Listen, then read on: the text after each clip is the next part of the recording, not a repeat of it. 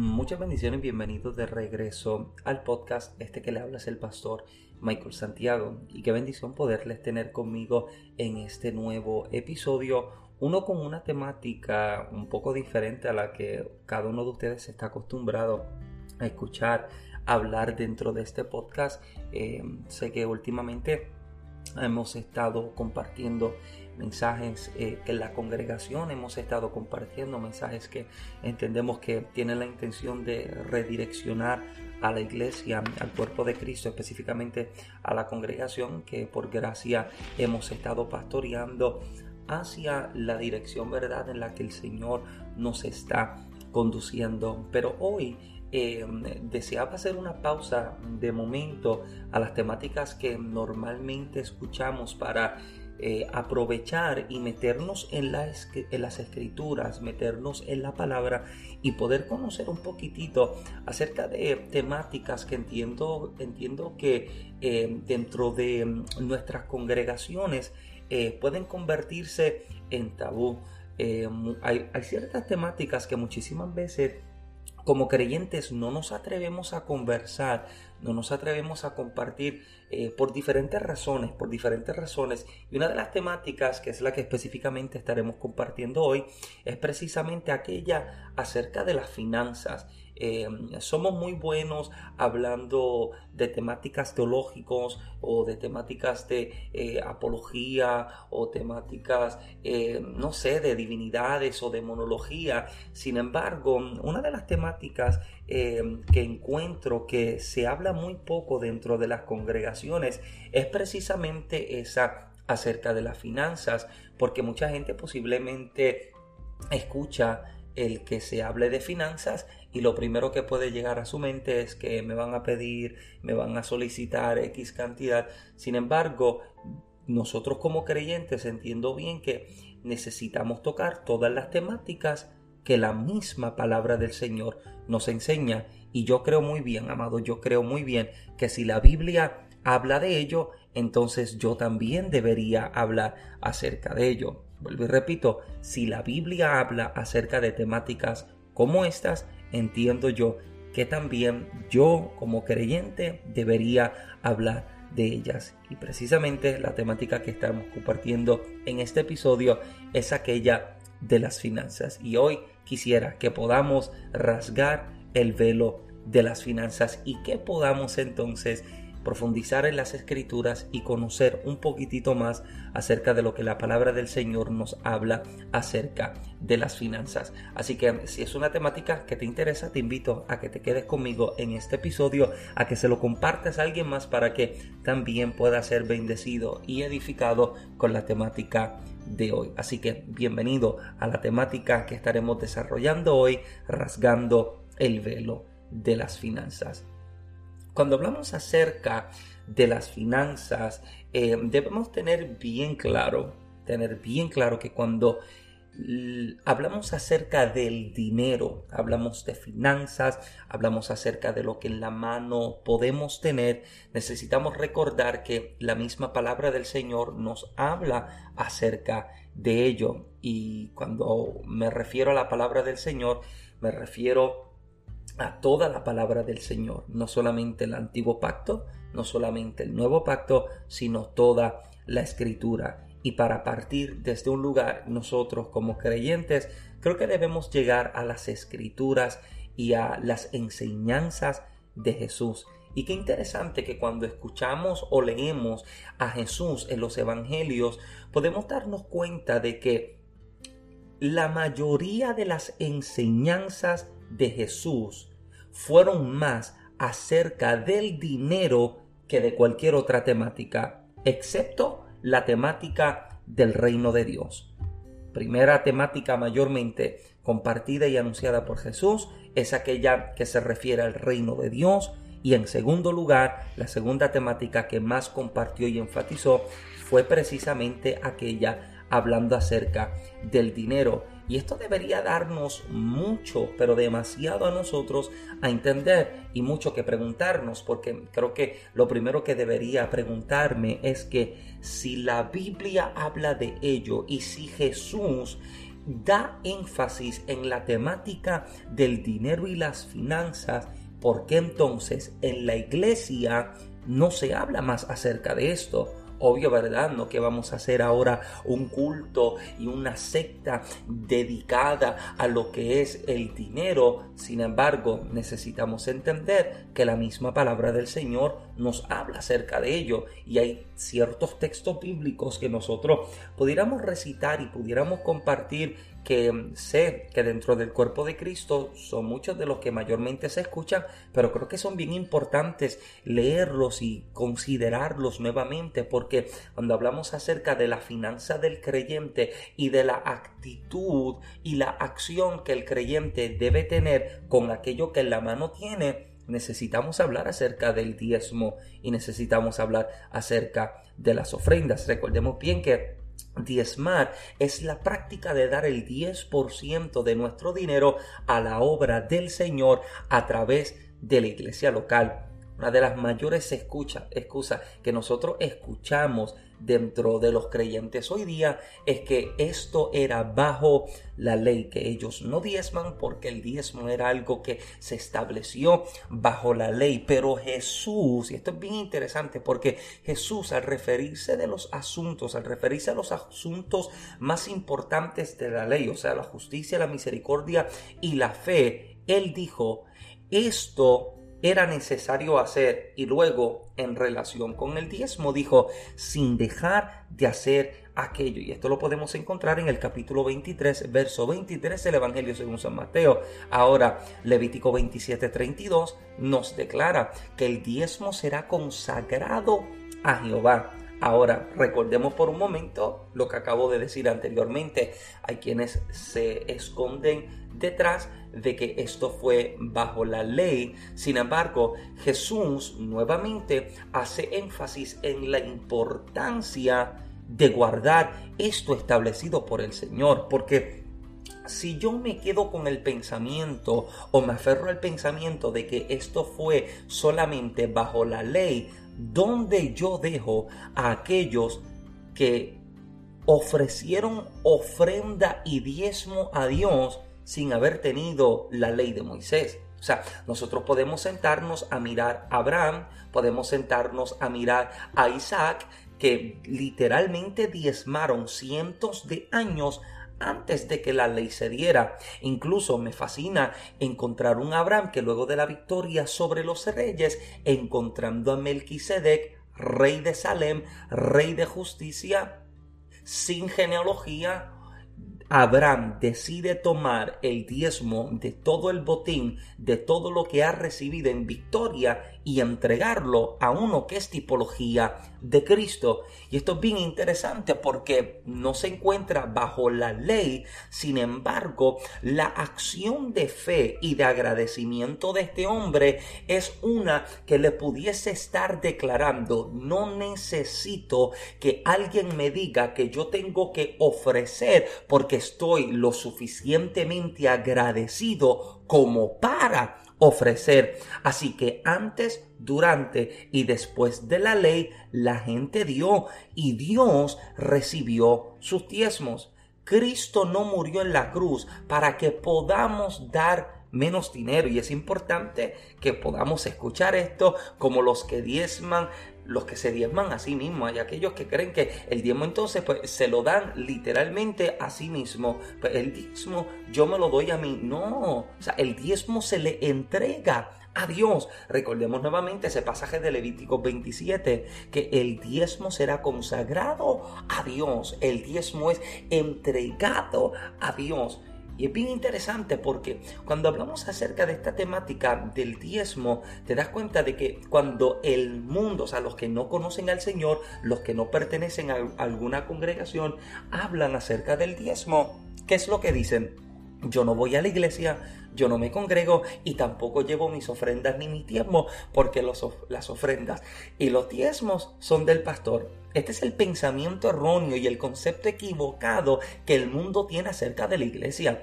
Ellos creen que los diezmos y las ofrendas son dedicados a los pastores y que los pastores se los llevan. Míralo, anda en un carro nuevo, en un carro deportivo, anda que si en una casa y vive en una casa de cinco y seis habitaciones porque se lleva los diezmos de la iglesia. Negativo, nosotros que pertenecemos a una congregación nos damos cuenta no solamente en la pastoral y en el liderazgo, los que forman parte de una congregación, todos los que son parte de la eclesía se dan cuenta de que todo lo que entra a una congregación como diezmo, ofrenda o como caridad es utilizado como un instrumento y como una herramienta no solamente para sostener y mantener la obra, sino también para sostener y mantener la misión de esta misma congregación, porque con lo mismo que entra se paga renta, se paga luz, se pagan todas las utilidades, eh, posiblemente de ahí sale algún, tiempo, algún tipo de salario hacia la pastoral, de ahí se hacen misiones, de ahí se evangeliza, porque no todo lo que entra, entra específicamente para una cosa, o sea, específicamente como que el mundo para el pastor. Eso no es así lo que entra está entrando como una, eh, como una herramienta para el facilitamiento de las diferentes cosas. Ahora, Malaquías capítulo 3, verso 3, capítulo 3, versos 8 al 12, nos comienza a enseñar cómo hay gente que posiblemente están pensando de que el diezmo se lo pueden entregar a sí mismos o que se lo pueden quedar. Sin embargo, aquí el texto bíblico nos comienza a hablar acerca de cómo Dios mismo declara, no el profeta, no el pastor, no es líder, Dios mismo está declarando que le están robando a él. Mira cómo el texto declara, ¿robará el hombre a Dios? Pues vosotros me habéis robado y dijisteis, ¿en qué te hemos robado? En vuestros diezmos y ofrendas. Malditos sois con maldición, porque vosotros, la nación toda, me habéis robado. Traed todos los diezmos al alfolí y haya alimento en mi casa. Permítame hacer una pausa acá, porque es bien interesante el hecho de que está pidiendo de que esto se traiga al alfolí, de que se entregue en la casa. Y es bien interesante esto porque una de las cosas que nosotros practicamos en casa de Dios es que en el momento del ofertorio nosotros pasamos al altar, tenemos el gasofilacio y tenemos quizás líderes sosteniendo y se acercan las personas a entregar su ofrenda, a entregar su diezmo. Nosotros no recogemos, como cierta gente se expresa, nosotros no recogemos la ofrenda porque usted recoge lo que está en el suelo y la ofrenda yo no la tengo en el suelo, la ofrenda yo la estoy ofreciendo, no la estoy recogiendo sino que la estoy recolectando. Los hermanos entonces la están trayendo porque es una acción de fe en la que yo le estoy diciendo, Dios, de lo tanto que me has dado, permíteme entregarte, yo te voy a dar. Y mira cómo continúa diciendo, trae todos los diezmos al alfolí y haya alimento en mi casa. Me fascina cómo continúa declarando, probadme ahora en esto dice Jehová de los ejércitos, si no os abriré, si no os abriré las ventanas de los cielos y derramaré sobre vosotros bendición hasta que sobreabunde. Permítame pausarlo acá. Esto es bien extraordinario porque te das cuenta de que esta es la única vez en que en la escritura usted encuentra a Dios desafiando, retando a que lo prueben. Vamos, pruébame, pruébame, pruébame en esto, está diciendo Dios, y vas a ver cómo yo abriré las compuertas de los cielos.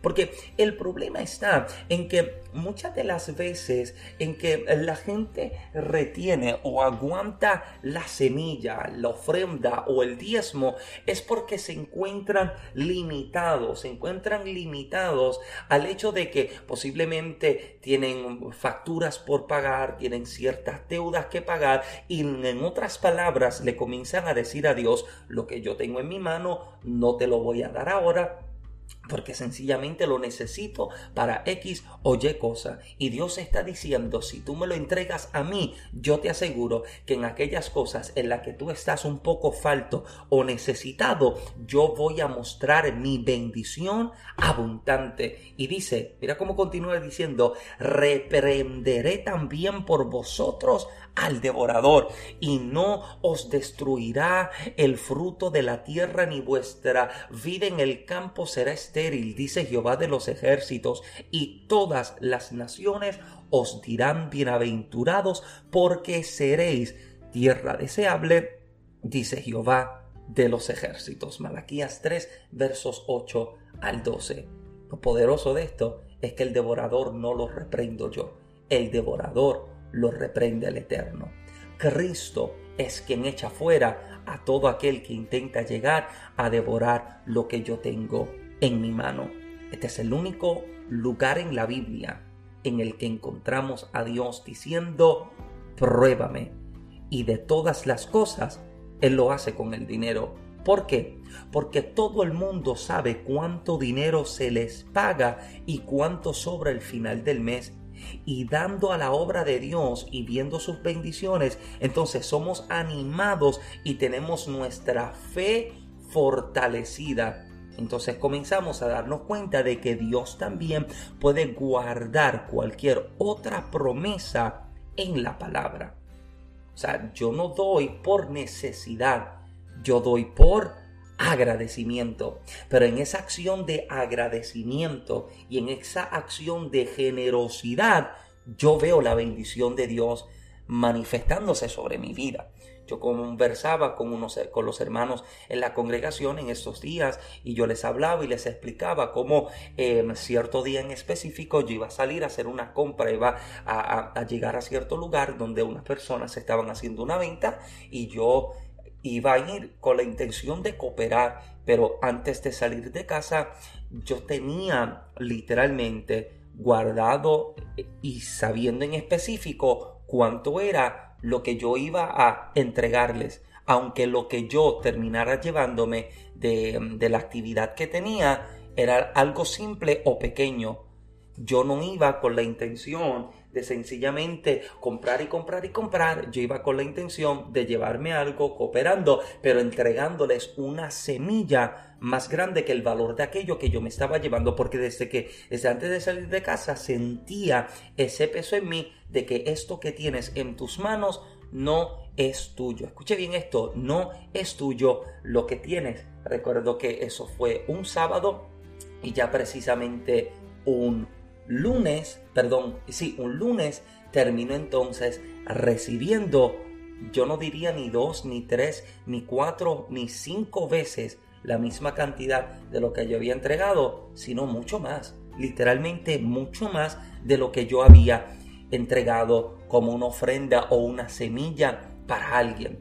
Y esto es bien interesante porque recordó conversar y, traigo esto, ¿verdad? Para que usted, su fe se fortalezca y usted entienda que cuando usted está dando, usted no está dando, vuelvo y repito, por necesidad, usted está entregando en agradecimiento y cuando comenzamos a, a pensar de una manera diferente, comenzamos a actuar de forma diferente. Conversaba con unas amistades en estos días y me comentaban acerca de su estado económico, de su situación económica, cómo habían pasado de una etapa de necesidad y escasez a entrar literalmente en una etapa en la que mensualmente sus ingresos superaban, literalmente superaban los 10 mil dólares. Una cosa impresionante, superaban esa cantidad, pero cuando se dieron cuenta de que esa era la cantidad de dinero que mensualmente estarían generando, comenzaron a comentarse y a hablarse entre ellos y a vivir de esta manera.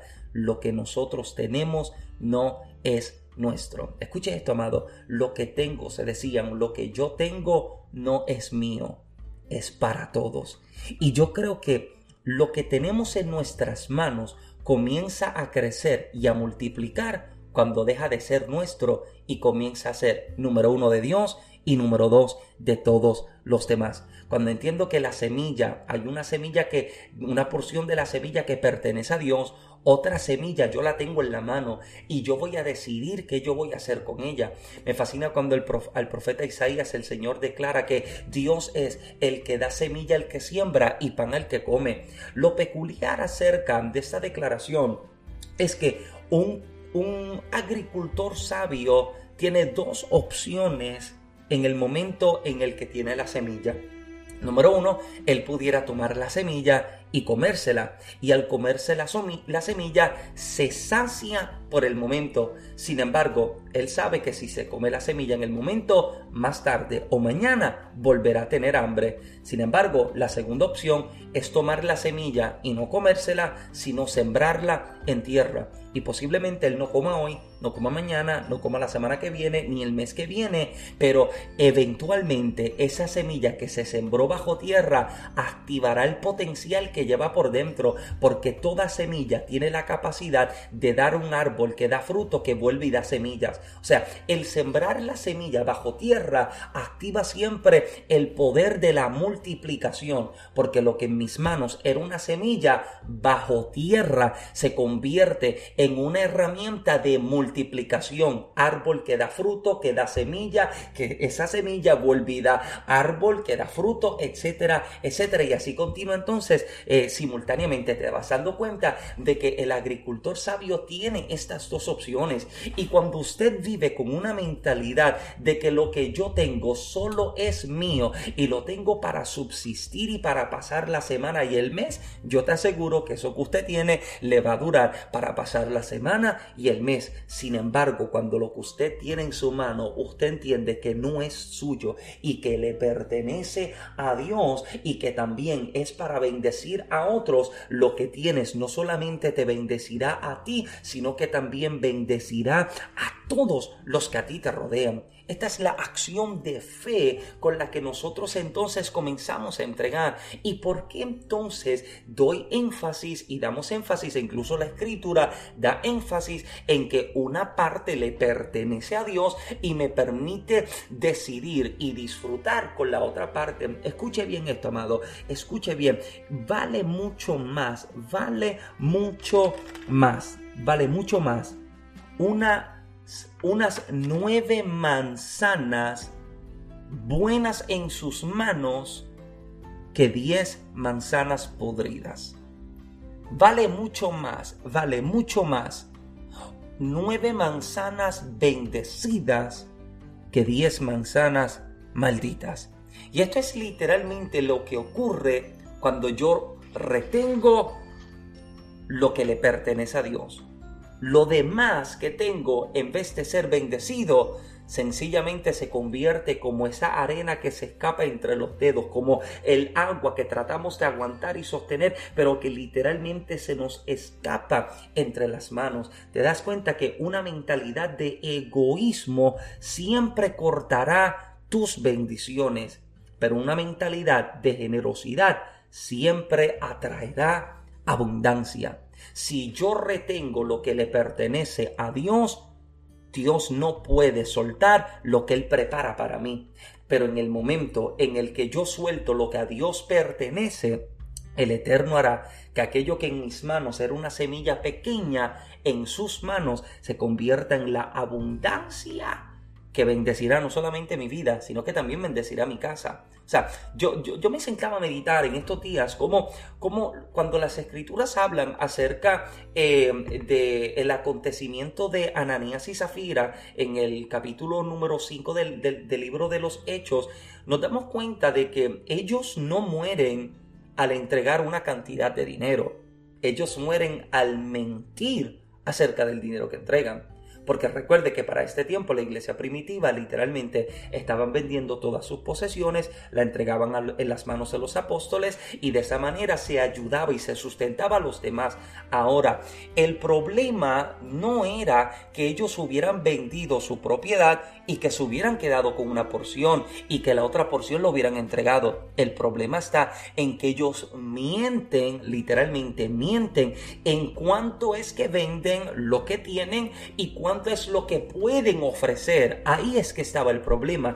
El problema no era que retuvieran una cantidad, el problema era que trataran de aparentar una cosa para entregar otra te das cuenta que la temática de, las, de, del dinero, las finanzas, es hablado muy poco dentro, no solamente, ¿verdad?, de, de, los hermanos en el servicio, de los pastores en la congregación, sino también entre, entre los mismos hermanos. Y hay varias razones, ¿verdad?, por, lo que, por las que muchísimas veces nosotros no somos abiertos a esta temática. Muchísimas veces es por orgullo, eh, orgullo a que la gente eh, mm, sepa que yo no vivo a la altura que yo les hago creer que yo vivo, por vergüenza, que la gente se entere de que estoy en X situación de necesidad o de dificultad, por miedo, miedo a ser señalado, miedo a que me acusen de ser un mal administrador o sencillamente temor a que pidan, temor a que yo no quiero que la gente sepa que yo tengo tanto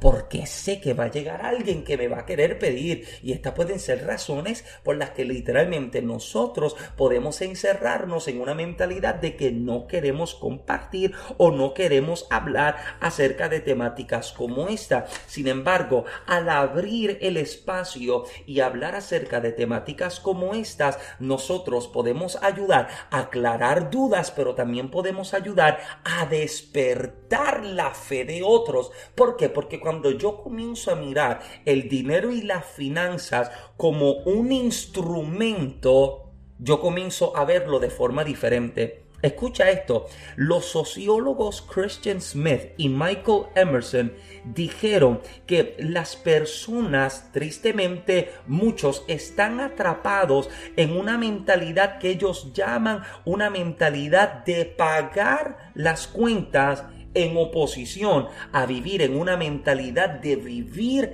la visión.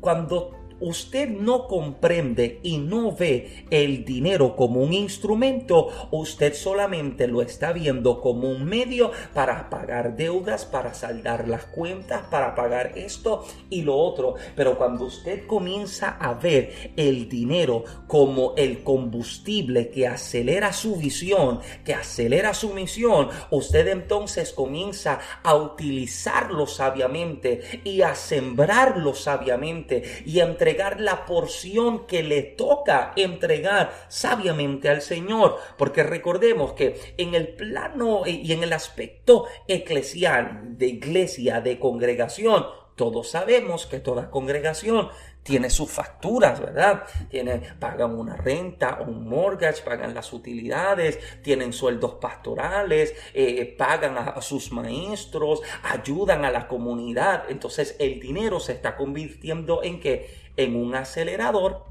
en un instrumento y en un combustible para la misión. O sea, lo que entra a la congregación como parte de ofrendas, diezmos y caridad tiene sus objetivos, tiene sus propósitos, tiene sus intenciones, no aquellos que el mundo cree que tienen, en el que se piensa y se cree que los pastores se llevan todo, no. O sea, e, e, eso está erróneo. Y yo creo, escúcheme bien, yo creo que si dentro de nuestros círculos cristianos nos abriéramos, nos pudiéramos abrir más a temáticas como estas y las pudiésemos compartir con la gente y con el pueblo, podríamos ayudar a aclarar dudas. Entonces, cuando yo entiendo que es una que es un instrumento, lo que yo doy, yo no lo doy por necesidad, yo lo doy con una intención correcta yo lo doy con intención correcta. Yo le explicaba un tiempo atrás a los hermanos y yo les decía, el día en que usted venga a traer una ofrenda y se sienta obligado a entregarla y no tiene buena intención en su corazón en entregarla, mejor no la entregue, llévesela para su casa, porque el Señor no la recibirá. Y si la quieres dejar, déjala, porque la iglesia la aprovechará para trabajar en, los diferentes asuntos, pero te aseguro que el Señor no lo habrá visto con una intención correcta, no lo habrá visto Dios con buenos ojos. Incluso el mismo apóstol Pablo declara en una ocasión que nosotros, cuando vayamos a dar, no demos por necesidad sino que cada quien haga que de como propuso en su corazón. Si la intención del corazón es buena y estás diciendo, Dios, aquí está, aquí está en agradecimiento, permíteme entregarte en generosidad, en gratitud, el Señor lo recibe de esa manera. Lo recibe como generosidad, lo recibe como ofrenda, lo recibe como una acción de gratitud. Sin embargo, cuando la intención es equivocada, el Señor no lo puede recibir así. De hecho, quien fue mi pastor durante eh, siete, ocho años en Puerto Rico, eh, lo escuchaba compartir una, anécdota bien interesante en la que un hombre está sin el servicio, están en medio de los cánticos y de pronto eh, van a hacer la, la recolecta de los, de los diezmos y las ofrendas y el hombre está así tan envuelto en su cántico que le dice al Señor, Señor, cuando yo meta mi mano en el bolsillo, lo que yo saque es lo que yo te voy a entregar. Y el hombre metió la mano en el bolsillo y cuando sacó el primer billete, era un billete de 100 y dijo, reprendo al diablo y lo metió nuevamente así en el bolsillo tratando de buscar un billete de uno y pasaron los hermanos recolectando las ofrendas y él sacó su mano del bolsillo y entregó su ofrenda y se, se envolvió en el cántico y se envolvió en medio de la oración y de pronto vuelve y mete la mano en el bolsillo y cuando saca se dio cuenta de que en su bolsillo tenía todavía el billete de uno y lo que había entregado la ofrenda era el billete de 100 y dijo ay señor eh, te, te entregué la ofrenda el billete de 100 dólares y el señor le dijo, sí, pero lo recibí como la ofrenda de un dólar, porque así y ahí era que estaba tu corazón. O sea, Dios va a ver cuál es la motivación o cuál es la intención o cuál es la actitud con la que yo estoy entregando. ¿Por qué nosotros como iglesia entonces somos generosos? Porque le servimos a un Dios que es generoso y como Él es generoso, en agradecimiento yo voy a dar y voy a ser entonces generoso en el momento en el que no solamente voy a ofrendar, voy a diezmar, sino también cuando tengo la oportunidad de bendecir a alguien. Escuche bien, amado, cuando Dios te mueva a bendecir a alguien, hágalo, no se cohiba, no se aguante, no se detenga, porque usted no sabe si esa acción de entregar es una que está trayendo respuesta a la oración de esa persona en específico.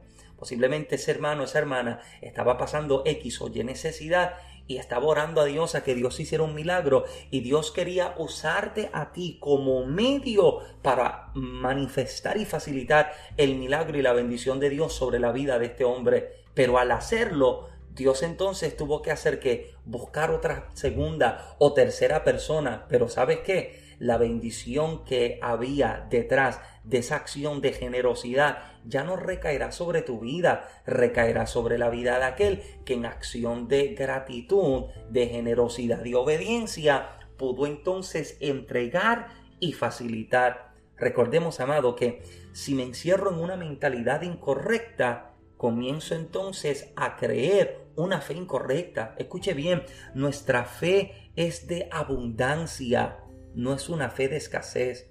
Permíteme repetirlo nuevamente. Nuestra fe es de abundancia y no de escasez. Y como tengo una fe de abundancia, puedo ofrendar, diezmar y dar por caridad y dar en caridad. Mira, en abundancia, generosamente, con agradecimiento y con actitud correcta.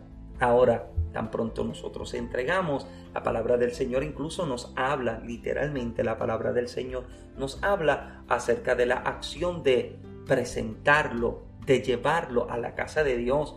Incluso el texto que leímos en Malaquías habla acerca de cómo habrá alimento en su casa, está diciendo Dios, habrá alimento en mi casa, donde dice alimento, obviamente no era para Dios, sino para los que ministran en la casa de Dios.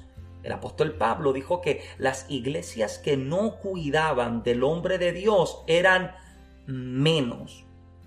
Mire, 2 Corintios capítulo 12, verso 13. Y cuando no recibía dinero, hacía tiendas, como revela Hechos capítulo 18, verso 3. Pero él recibía apoyo financiero cuando las iglesias daban, como revela Filipenses capítulo 4, versos 15 al 19. ¿No sabéis que los que trabajan en las cosas sagradas comen del templo y que los que sirven al altar del altar participan? Así que Así también ordenó el Señor a los que anuncian el Evangelio que vivan del Evangelio. Primera de Corintios capítulo 9 versos 3 y 14 e incluso Primera Timoteo capítulo 5 versos 17 al 18 declara digno es el obrero de su salario. O sea, debemos entender que hay que reflexionar en esta verdad de que yo voy a ofrendar, voy a diezmar con la intención de presentar mi gratitud al Señor, pero también ayudar en la obra del Señor la semilla que usted está sembrando no solamente está bendiciendo una familia pastoral, no solamente está bendiciendo una congregación, escuche bien esto, está bendiciendo a una generación, porque con esa misma semilla se está evangelizando, se está haciendo misiones, se está ayudando, se está eh, eh, visitando, porque lo que usted está haciendo es que usted está facilitando, está convirtiendo esa semilla en un instrumento, en un combustible para que se pueda continuar avanzando la misión y la visión.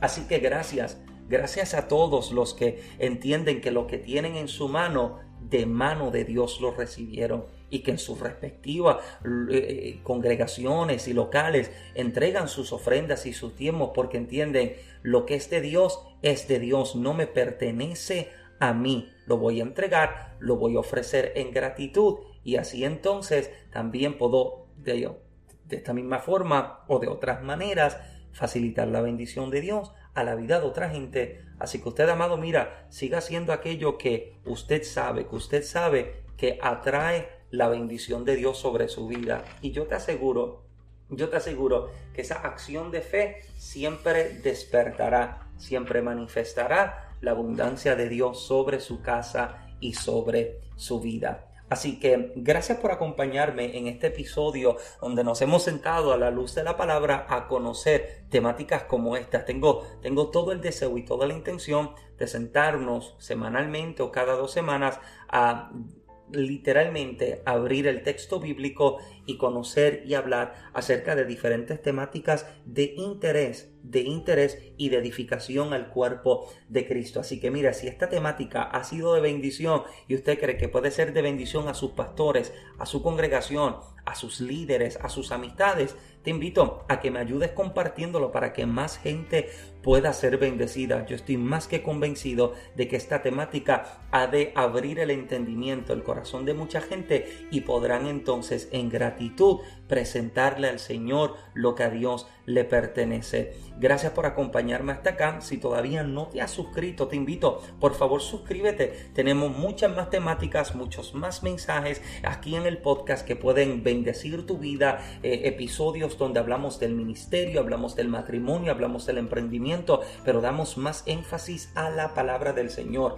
En este, esta temporada última que hemos estado, hemos estado literalmente compartiendo los mensajes que domingo tras domingo hemos estado trayendo a la congregación en formato de serie. Si le das bastante abajo a los episodios, encontrarás la serie de mensajes titulada, eh, titulada Necesitados de la Gloria. Encontrarás también la serie de mensajes titulada Primicias. Encontrarás la última temporada que acabamos recientemente, la, eh, la serie de mensajes titulada Reinicio. Y ahora entramos entonces en una serie nueva de mensajes titulada Gracia y carácter que yo sé que también ha de despertar el entendimiento, el conocimiento y la pasión del cuerpo de Cristo. Así que te invito, búscame en las redes sociales como Michael Santiago, en YouTube también, suscríbete, sígueme, envíame un friend request que con mucho gusto estamos para servirles. Sé que también en nuestras redes sociales podrás encontrar contenido edificante y entiendo y estoy más que convencido